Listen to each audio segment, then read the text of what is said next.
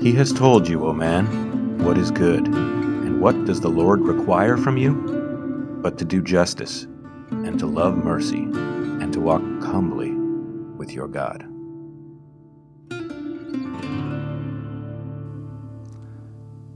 Helen Keller was born in 1880, and for the first two years of her life, she was a pretty normal little girl.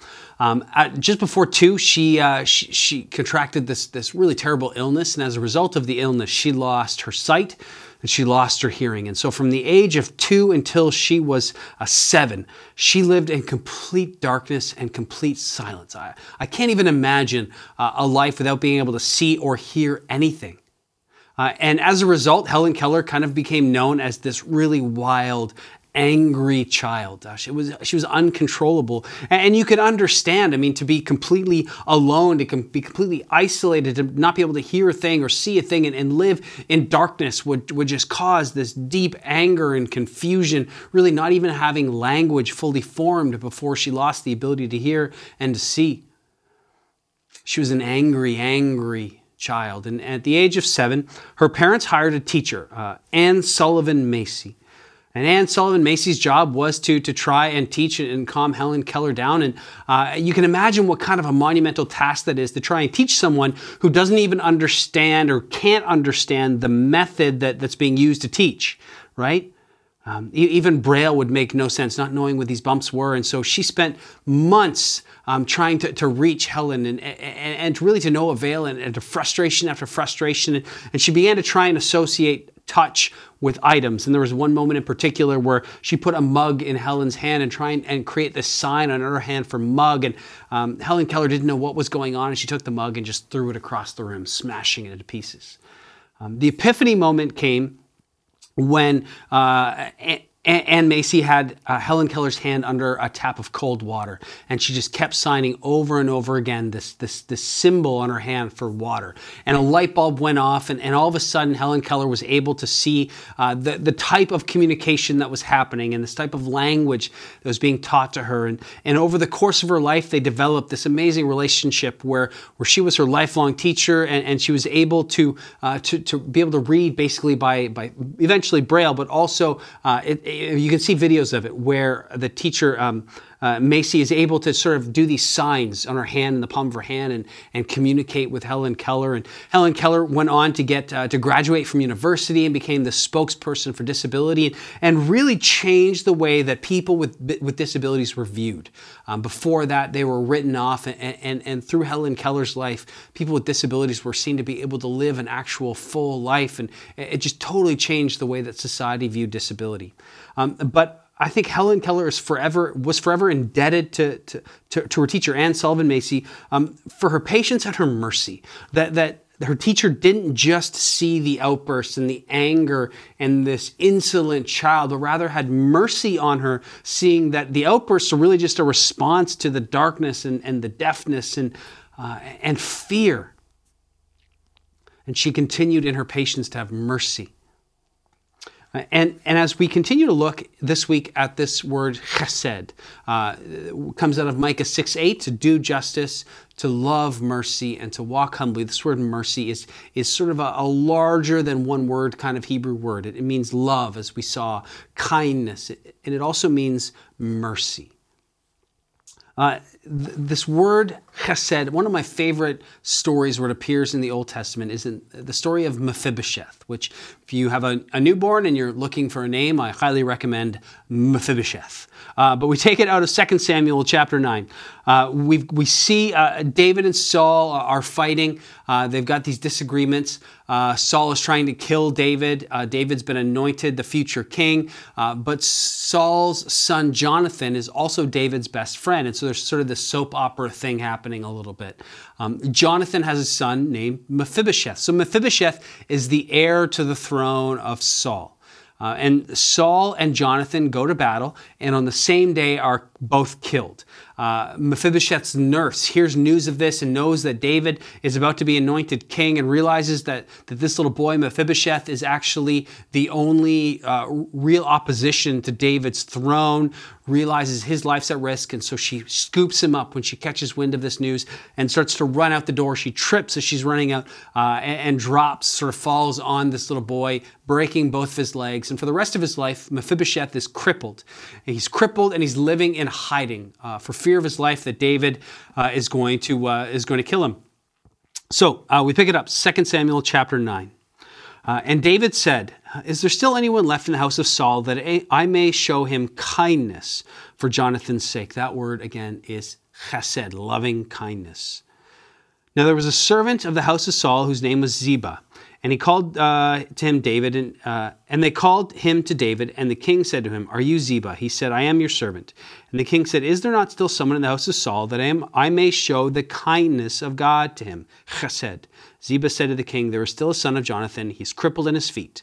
The king said to him, Where is he? And Ziba said to the king, He's in the house of Machir, the son of Ammiel, at Lo Debar. Uh, so he is in hiding. Um, then King David sent and brought him to the house of uh, the house of Machir, the son of Ammiel, at Lo Debar, and Mephibosheth, the son of Jonathan, son of Saul, came to David and fell on his face and paid homage. And David said, Mephibosheth. And he answered, Behold, I am your servant. And David said to him, Do not fear, for I will show you kindness for the sake of your father Jonathan, and I will restore to you all the land of Saul your father, and you shall eat at my table always. And he paid homage and said, What is your servant that you should show regard for such a dead dog as I? Uh, so political sort of standards in the day would be that David would have Mephibosheth killed. He was uh, an opponent to the throne. He was really the only opposition to David's throne. But instead, out of this, this, this, this covenantal love to Jonathan, uh, his best friend, he reaches out to Mephibosheth and actually restores all of Saul's lands to him.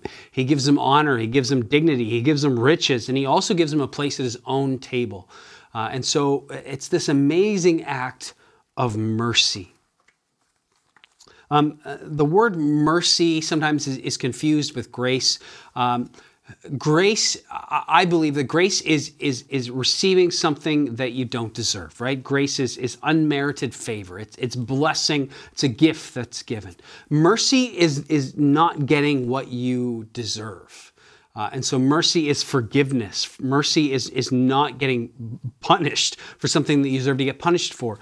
And, and there's something about that here in this word, uh, that, that this loving mercy. Um, Jesus himself uh, says that blessed are the merciful in the Sermon on the Mount. Blessed are the merciful, for they shall be shown mercy. The same idea. Um, and I love what Martyn Lloyd-Jones, who's an old pastor and, and theologian, um, he said that the mercy is a sense of pity plus a desire to, re- to relieve the suffering. And so, as he says, blessed are the merciful, it's blessed are those who show pity. Um, and I think what he means by that is when we see others acting um, in ways contrary to the Jesus way, when we see people acting in sin, when people see people acting in, selfishness, in like perhaps a blatant uh, hedonistic selfishness, um, uh, our first response can, can often be anger. Uh, to get angry at them, especially when their selfishness is, is sort of pushing down and, and, and, and is, is using other people perhaps abusing other people. Uh, and we can, we can resolve to, to anger and, and bitterness, but instead, I think we're, we're called to show pity, this mercy. See, mercy changes how we view others, not just by their behavior, but by seeing a soul that is lost. Uh, you go back to um, Anne Sullivan Macy showing mercy to Helen Keller and not just judging her based on the behavior that she saw these outbursts. See, I think um, when we look at our world around us, what we really see is, is, is people who are lost See people who are desperately trying to find some kind of meaning or, or in the midst of hopelessness. They're, they're, chasing after something temporary with the absence of the eternal, that there's something missing, that there's this lostness, this desperation for meaning and truth and happiness in the moment, and, and this grasping for whatever um, people can get their hands on. And, and I think as, as Christians, people have hope. I think there's something about showing mercy, meaning taking pity on those who are simply just lost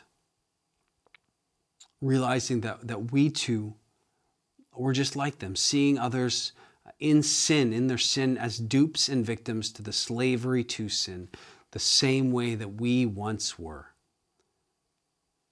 You look at, at, at Helen Keller and the mercy not, not in response to the outbursts, but rather to the condition that she's in and having mercy on her. You see uh, David showing mercy to Mephibosheth, having pity on, on, on this young man who's expecting condemnation. Um, showing that kind of mercy, taking pity. And, and we see it as well in, in, the Good Samaritan who reaches out and, uh, and loves this, this broken man, shows him mercy, even though culturally there should have been uh, sort of uh, just walking by and ignoring, perhaps even cursing. And what we see is that in the ultimate act of mercy is that God Himself looking down on our pitiable estate looking at humanity in that great act of mercy, sent his own son to relieve our suffering, our situation, um, not being disgusted by our sin and our desperation, but mercy, not giving us what we actually are due, and instead giving us grace. And so, um, as we are called to love mercy, to love this loving kindness, mercy, um, it's, it's a matter of as looking out at other people, looking out at our valley in a world that is frankly very lost, doing things that just make no sense to us who understand the truth of the Bible. But rather than being angry or writing them off or dismissing them, it's a matter of how can we have mercy, realizing that they are simply trying to find some kind of hope in the midst of a hopeless life. Just trying to find some kind of truth where they're told there is no truth. And how can we have mercy on those and show pity through mercy and grace, um, looking through the behavior, through the actions to the, to the heart, which is the same heart that we have been rescued because of the mercy of Jesus alone. And we would be in the same situation doing the exact same things were it not for the miraculous work of grace of Jesus in our life. Um, and so, as we look at our valley and as we look at outreach and as we look at caring for other people who can be really intimidating, I think it starts in some ways there, not at, not at anger and disgust over their actions, but showing mercy, having that pity, knowing that we too were once sinners lost, but we are saved by grace and we have the truth and the hope and the joy of eternity. We know Jesus. Um, and so I think it, it really changes the way that we view the behavior of people around us not with judgment, but with mercy. Let's pray. God, thank you for the mercy that you've shown us. God, and that you continue to show us, though our behavior often um, often is an offense to you. God, we thank you for your mercy, that you continue to offer us forgiveness. And God, I pray that as we as we see the world around us, that that would also be our identity, that we would show mercy to those who are hurting, those who are lost, those who are suffering that we would have mercy, that kind of merciful pity, and that we would reach out with the love and kindness to extend the hope that we have in you. God, give us those hearts, your heart. In your name we pray. Amen. Once again, we're, uh, we're with you, we're for you. If there's anything that we can do to help uh, in this journey alongside you, uh, just let us know. Just reach out and let us know. Have a great day.